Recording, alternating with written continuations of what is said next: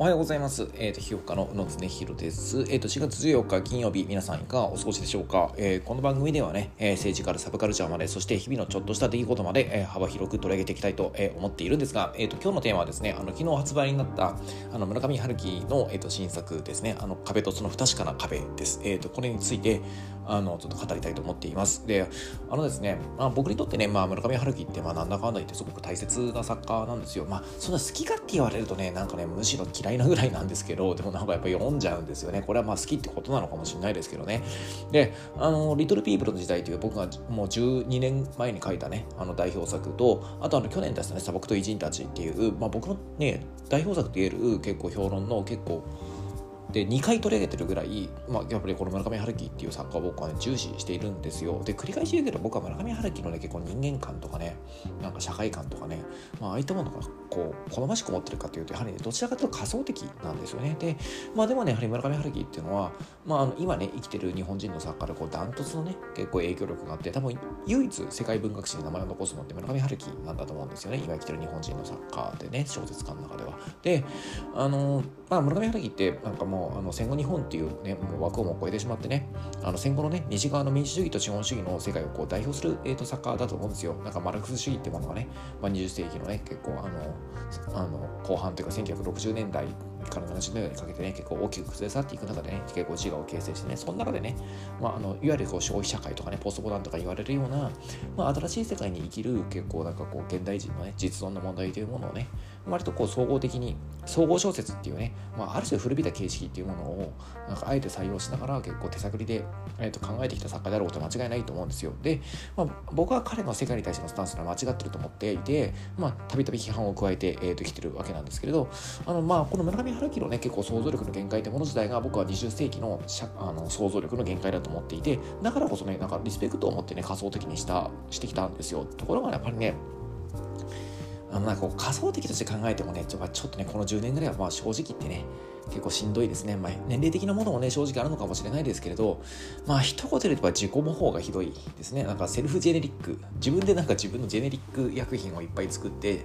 あのマーケットに出してしまってるような、まあそういったところがね、まあ、少なからずあの残念なことですけどあると思います。あのねやっぱりせんきゅうひゃくはちじゅうよんのねあのブックスツーぐらいまではやっぱ村上春樹って本当にもう次はどんなカードを切ってくるんだろうってことをね、それをね肯定するにせよ否定するにせよやっぱ緊張感を持って見守ることができていたんですよ。だからやっぱりせんきゅうひゃくはちじゅうのブックスリーぐらいからですね、もう全然やっぱり世界観も広がっていないし、なんか過去の自分の作品からあのちょっとつまんできてはそれをこう機械的にコピペしてるようなねやっぱ作品がどんどん結構あの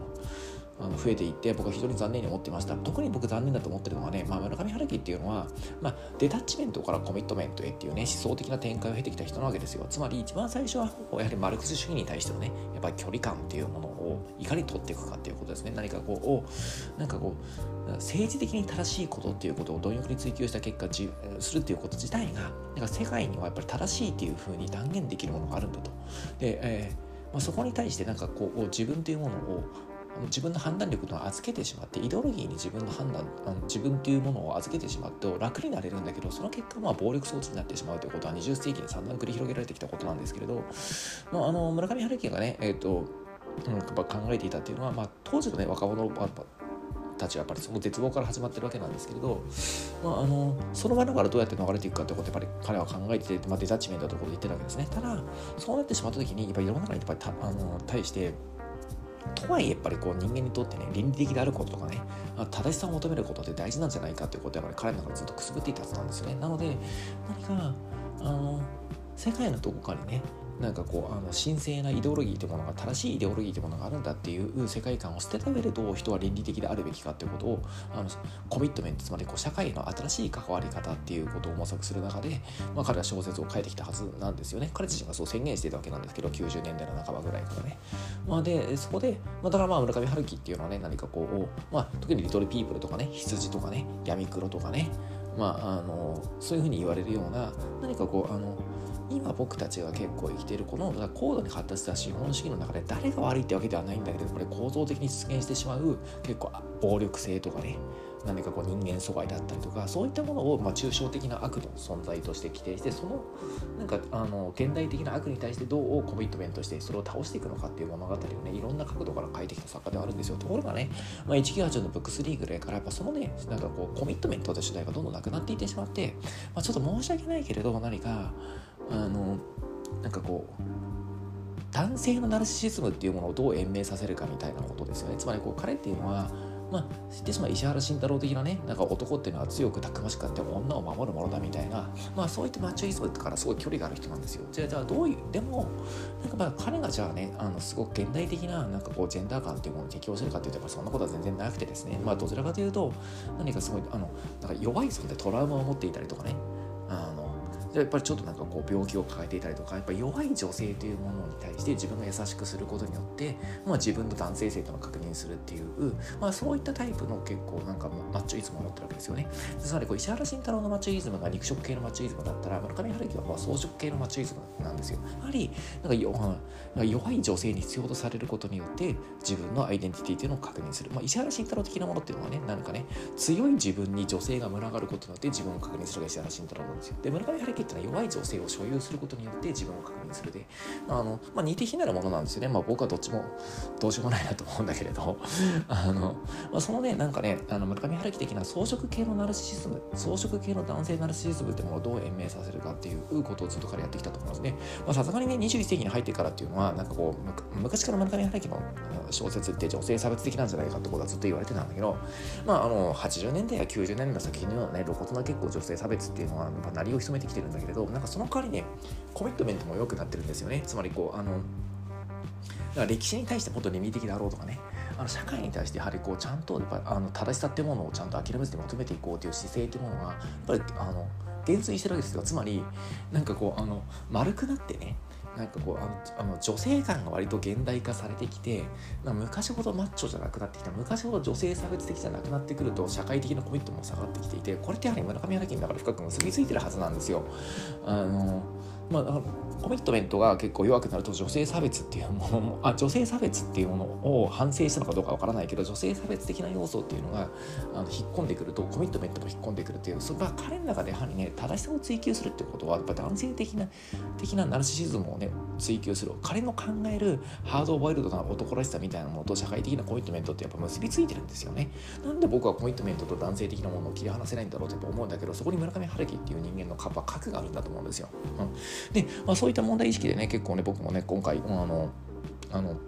読んだわけなんですけれど、まあ、特に最近の話っていうのはね、まあ、昔はね何かね心に傷を持った奥さんに全身全霊で愛されなきゃいけないみたいなことを思ってたのが、まあ、最近の作品だとね、近所の女の子にちょっと尊敬されたらそれで満足ぐらいまでこう村上春樹もおとなしくなってきてるわけですよね、ななじゅっさいになったせいかね。まあでもその代わり社会的なコミットメントへのよくあの意思っていうのはどかなり引っ込んでしまってるんだけれど、まあ、その状態でね村上春樹っていうのは今度どんな作品を書くのかっていうのは僕はすごい楽しみに、えー、と読みました。であのこっから先はねあのネタバレ込みで話します。あの な, なのでなんかこうあの壁とその不 確, あ不確かなあままなんだっけ正式なタイトル忘れちゃったな。まあいやあの街とその不確かな壁ですね。えーのネタバレ込みでえっと喋っていくんで、そのつもりで聞いてください。でまあこれねどういう話かというと、まあだいいちぶ。だいにぶだいさんぶでこう続いていくんだけど、あのね序盤はねほぼね世界の終わりとハードボイルドワンダーランドの世界の終わりのパートをちょっと短くしたものなんですよ。あのですねで、まあ、じゅうななさいの少年、まあ、これ主人公ですね。でじゅうろくさいの少女が出てきて、まあ、ちょっとねあの高校生らしい健全な文通みたいなことをやってるんですけど、まあ、運命の大恋愛だと特に男の方は思ってるわけですよね。でところが結構女の子の方が突然文通やめちゃってもう音信不通になっちゃうんですよ。でも男とかもうすっごいもう運命の恋人だと思っていたからもうすっごい深く傷ついて、そのその初恋をずっと引きずりながらね、まあ、大学に入って普通に就職して途中彼女がいたりなかったりもするんだけど、やっぱ結婚には至らずにもうずっとよんじゅうごさいまで来ちゃうんですよ。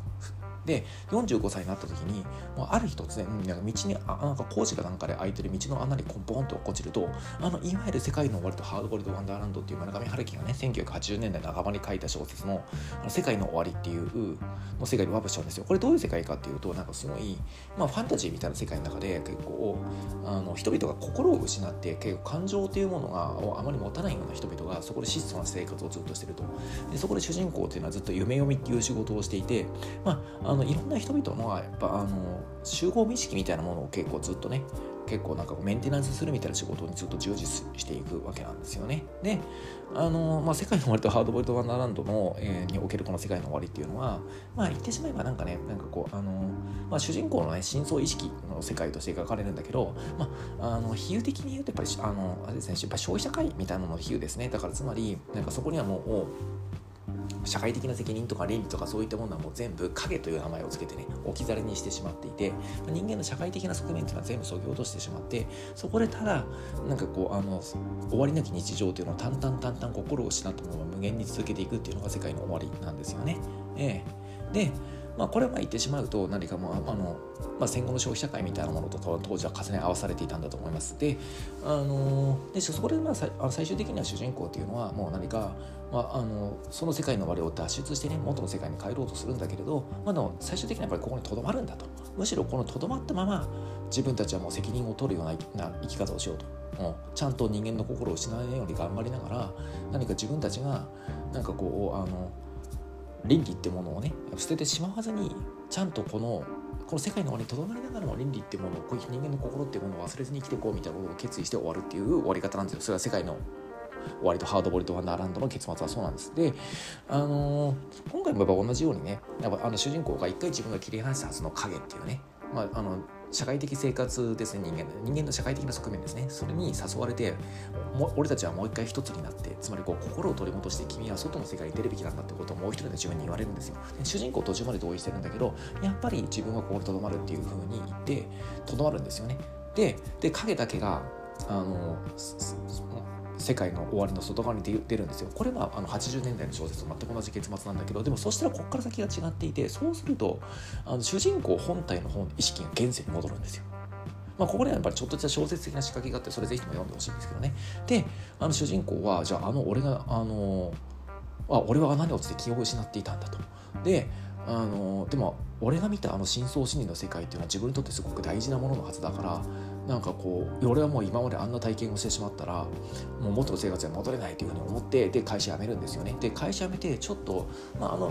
世界の終わりっていう夢の世界の中で彼は夢読みって仕事をしていてね、そこは、まあまあ、図書館でその夢読みをするって設定だったんですよ。だから自分はなんかあれに近い体験をしなきゃいけない、あれに近い生き方をしなきゃいけないと思って、なんか図書館の司書のですねあの図書館関係の仕事を結構探すんですよね、会社で。そうすると福島の山奥にある結構小さな、えー、図書館の館長の職っていうのがたまたま募集が出てて、そこにありつくんですよね。でそこはもうなんかすごく一応公立の図書館ってことになってるんだけど、事実上はなんか地元の名士が一人でやってる、資材を投じてやってるような図書館で、そこにまあ作品のこのねキーパーソンになるおじいちゃんが出てくるんですよ。でこのおじいちゃんってこうベレー帽をかぶってね、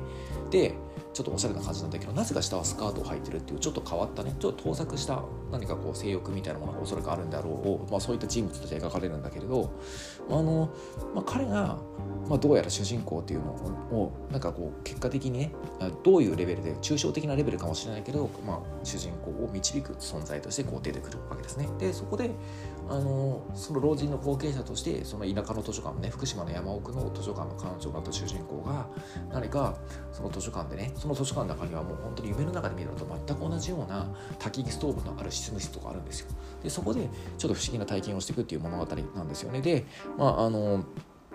ちょっとね、まあ、逐一全部ね物語解説していくともうちょっと時間が全然足りないんで、まあ、あの結末まで一気にこう飛びますけれど、あの、まあ、この老人のね、あのー、やっぱ目的っていうのは、まあ、世界を消してしまうことなんですよ。であのまあ老人ってやっぱりこう彼なりにいろいろなんかこう過去に辛いか、あのー、出来事とかもあったりして、まあ、世界全体に組んでるわけですよね。であのーまあ、図書館っていうのは、まあ、いわゆるこう世界の終わりっていうね、まあ、主人公が夢に見ていたあの世界につながるゲートなんですよ。であの世界の終わりの心を失った人々っていうのは何かあのあのちょっと不思議な力でやっぱりねあの体と心が分離されてしまったちょっと魂の抜け殻のような結構存在なんですよね。であの老人っていうのはその世界の終わりのような状態に全人類をこう変えていこうと思ってたので、それはでも第一段階であの世界の終わりのようなちょっとあの影を失ってね、影イコール心を失ってこう淡々とあの世界の終わりのような状態で生きていくと、人間っていうのはやがて塵になって消えてしまうんですよ。こう真っ黒な塵とかの塵燃えかすみたいなのってやっぱ消え、消えていくんですね、ふわっとね。で、でそうやってなんか全人類を結構消してしまうっていうのがあのこの老人の目的なんですよ。まあ、正確に言うとやはりこう世界まずまず世界のね半分の人類をそれで消してしまおうというふうに彼は過去を考えているわけなんですよね。だからあの図書館とかでその図書館から通じている世界が生まれているばっかりの実験場なんですよ。でもそれを実現するためには結構あの無限の力なんかねその、その力を発動するためのなんかキーアイテムみたいなものがあって、まあ、それはなんかねこうなんか石なんですよ。なんかインフィニティストーンというふうに呼ばれてるんですけれど、なんかそれっていうのは何かこうなんかいろんなパラレルワールドの中に結構一個ずつ存在しているわけで、老人はそれを集めてるんですよね。でなんかいわゆるなんか夢読みの力が強いというか、そういった自分の深層心理の世界というものを実際にあの強く夢見ることができて、まあ、主人公もそうなんだけど、その世界の終わりの記憶っていうのを夢が覚めたと思ってる人ってたまにいるんですよ。でそれって、まあ、夢以降パラレルワールドのパラレルワールドっていうか、まあなんかまあ、今最近でいうところマルチバースですよね。なんかこうあの可能世界に対しても結構接続度合いが高い人っていうのが夢を覚えてるんですよね。でだから主人公の中でもそういう人が何人かいて、その老人っていうのは一人ずつの図書館に招いて結構あのその図書館の中にその世界の終わりへのゲートを作っておいて、そういった人物を一人ずつ招いては、まあ、その人を手なずけて主人公のような人物を手なずけて、で自分の代わりにその世界に行ってインフィニティストーンっていうのねキーアイテムを取ってきてもらうと。でそれを自分が一個ずつ集めることによってあの全人類を消してしまう力をね結構手に入れるっていうのがその老人の目的なんですよね。でだから最終的にはもうあのもう主人公もその老人にリーパー利用されて、まあ、最後のインフィニティストーンというのが老人にこう渡してしまうんですよ。でもだからで老人がもう最後にとうとうともう自分っていうのはもうあの世界あのやっぱ人類を消してしまうんだ、やっぱ世界の終わりを本当に終わらせ世界の終わりっていうのは本当に世界の終わりなんだと、だから本当にこの世界を消してしまいたいんだみたいなことを結構言って、であのもうすごくこうねもう自分はもう本当にそれ絶対的な存在になりたいんだみたいなことね、もう I am もうインビテーブルみたいなことね、私は絶対なのだみたいなことを結構言うんですよ。あの主人公の前でも目的を果たしても、まあ、ある種と勝ち起こった感じでね。でそうするとでもでそこで指をパチンって鳴らそうですね。指パチンって鳴らすと全人類がもう本当に黒い塵になって消滅するはずなんだけれど、パチンって鳴らしても消滅しないんですよ。でそうするとなんで消滅しないかっていうと、なんかこう主人公がいつの間にか結構それをなんかこうすり替えていて、その石みたいなもので主人公が逆にろっこのインフィニティストーンを全部持ってるんですよね。そしてもう主人公言うんですよ。あのねあのいやもう絶対なんてものは存在しないと、まあ、あの完璧なんてものは存在しないんだと、まあ、であのあの完璧な存在といったものは存在などは成立しないと、で完璧な絶望が存在しないようにねって言って自分がパチンって指鳴らすんですよ。でそうすると今度はこの老人の方が逆にその石の力でこう消えちゃうんですよ、ね、パーってね。で、あのー、でも主人公はでもすごくあのあのてか普通の人間がインフィニティストーンの力を結構使うと体の方が耐えられなくなるから、もう主人公もなんかこうその力に耐えられなくて結構死んじゃうんですよね。で, で死んじゃって死んじゃうとこの意識みたいなものが結構、まあ、あの世とこの世の中間みたいなところに結構ワープして、そこにこうあのじゅうななさいの頃に別れ別れになったそのなんか永遠のヒロインみたいな女の子の霊みたいなやつが出てきて、まあ、彼女に対してあの僕はねあのまあまあうまくやれたんじゃないかなみたいな、ね、ことを言って、でちょっと少女がはにかんでそして終わるみたいな、まあ、そういうね結構終わり方するんですよ。これ超ネタバレしてるんですけど、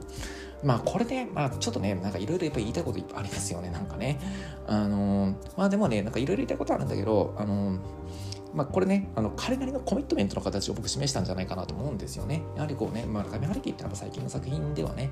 もうなんかもうほとんどでやっぱりコミットメントって忘れてるわけですよ。でこの間のやっぱり騎士団長殺しとか本当にひどくてね、近所の女の子が迷子になったのを結構救うためとかね、まあ、あのにあのわざわざなんかすごくなんかこう騎士団長殺しっていう不思議な絵の世界とかに結構ワープしていて、なんかこうあの昔のねナチスドイツの棒の暴虐とかねあの南京大虐殺の結構暴虐とかなんか歴史の傷みたいなことを結構学んで帰ってきて、でその結果得たなんかすごいなんか超自然的な力で女の子の居場所を探し合ってるみたいな、おいちょっと待ってよみたいな感じのさ、なんかさなんかこう時空間を超えてワープしてさ得てきた力でやるのってのは近所の女の子を探すみたいなこと見たら普通に ジーピーエス 携帯持たせておけよみたいな、そんな話なわけですよね。なんかこうだから昔はもうちょっとなんかさなんかオウム真理教をモデルにした教団と戦うとかさ、なんかさなんかこう現まあ現代のね結構ねあの資本主義のねなんかこう物があっても物語、物語がないこの空想の現代社会の象徴的な悪と戦うとかそういうことやってたはずなのに、もうなんか近所の女の子に尊敬されたいぐらいの気持ちしかもなくなってた村上春樹がね、なんかそれでもね何かねこう倫理的であるためにねこの世界に対してかけるべきものは何かみたいなことに対してまああのまあ、僕はやっぱりまあ描き方としては納得できないところも多いんだけれど、まあ、こういったけあの物語を描いたということはね、一つのね、それこそ責任を取るっていうね、あの世界の割とハードボイルドワンダーランド風に言うと責任を取るっていうことなのかなと思います。まあ、ただまあ本当にやっぱり引っかかるのがね、なんかね、まあ、あの活動動機があくまでなんかね、高校生時代の初恋というか、なんかこうあの自分の中でやっぱ救いになってくれるような美少女と思春期のものであって、彼女に承認をを彼女から承認されるかどうかみたいなところが主人公の行動動機の全てなんですよね。で、なんかでもそこにある僕は結構危うさみたいなもので結構ね、あの感じますよね。何か別にあの主人公に生きがいを与えるために彼女ってのは存在してるわけでも何でもないわけで、まあ、そういった考え方っていうのはね、やっぱ非常に僕はね、なんかこう危ういものを感じますよね。もし彼女から絶対的に拒絶された時に、あのこの主人公っていうのはあの本当に結構なんかこう本当に生きる支えを失ってしまって、本当に自暴自棄になってしまったりとかね、代わりに結構ね、ちょっと危うい陰謀論とかカルトみたいなのが簡単に流れていくような弱さにね、陥ってしまうんじゃないかとか、やっぱそんなこと考えますよね。うん、まあでもね、なんかね、あの村上春樹の限界ってやっぱりこの辺なんだなってことがやっぱ非常によくわかる、えー、作品でした。まあある種のね、僕はこれ時代に対してのね、あの健全なあの敗北宣言なんではないかなというふうに結構思っております。はい、ということでね、以上ね、村上春樹のね、えーと最新作ね、えーと街と、えーとそのなんですか、不確かな壁でしたっけの、えーとえー、僕なりの、えー、と感想でした。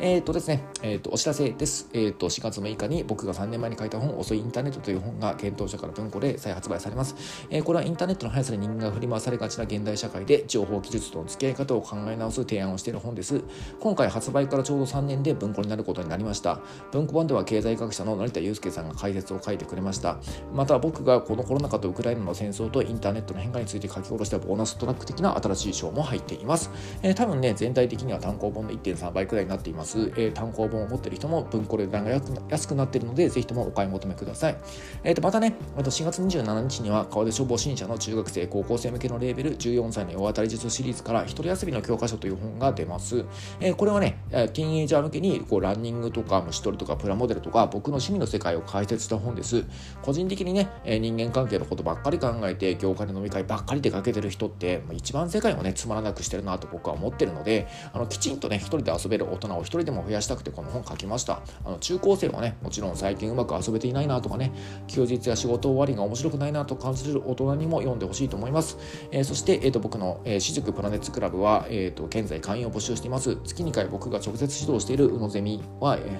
えー、としがつぜん半はね、あの前半というかまあ来週なんですけれど、あの遅いインターネットの文庫版の発売を記念して、このさんねんかんのね、疫病と戦争を経た上でのインターネットの問題の総括と、その上でどんな対抗戦略が必要か、僕の最新の考えをまとめて話す講座を開きます。また後半はですね、今話したですね、村上春樹の新作小説ね、街とその不確かな壁を、なんか冒頭ね、数十ページぐらいを結構切り取ってきて、なんかうのりうの小説の読み方みたいなね、プロの批評家はこうどうやって小説読んでるのかということを皆さんに教える講座を開きたいと思っております。で、月いちの読書会ね、えー、と来月、えー、とごがつはですね、大川公代さんのケアの倫理とエンパワーメントを取り上げます。えー、このようにですね、タイムラインの外側で充実した学びの場を作っています。月のいつ入会してもアーカイブで追いつけますので、入会皆さんよろしくお願いします。そしてですね、これが一番あの今日の、えー、と放送では重要なことなんですけど、僕が、えー、と今日の放送で話した街とその不確かな壁の、えー、とあらすじは完璧に嘘です。えー、と僕ね、あの前半しか読んでないです。だからあの主人公が図書館にたどり着くぐらいまでしか読んでないので、それ以降の展開はもう ひゃくパーセント 嘘で、えー、と後半のあの老人と主人公の対決はあのアベンジャーズエンドゲームの展開、ま、あの丸パクリですので、えっ、ー、とあのあのインフィニティストーンでこうなんか人類を消すとかね、それをこう主人公が阻止して自己規制するとか、あれはもう全部サノス対アイアンマンの話なので、えー、皆さん真に受けないようにしてください。えー、遅いインターネットラジオ、えー、とお相手は宇野恒弘でした。えー、この番組のアカウントをフォローすると更新通知が届きます。ぜひともフォローしてください。すべてのメールの宛先はうの .slowinternet.ジーメールドットコム です。日々のちょっとした出来事から人生相談まで気軽に送ってください。それでは皆さん、今日も一日よろしくお願いいたします。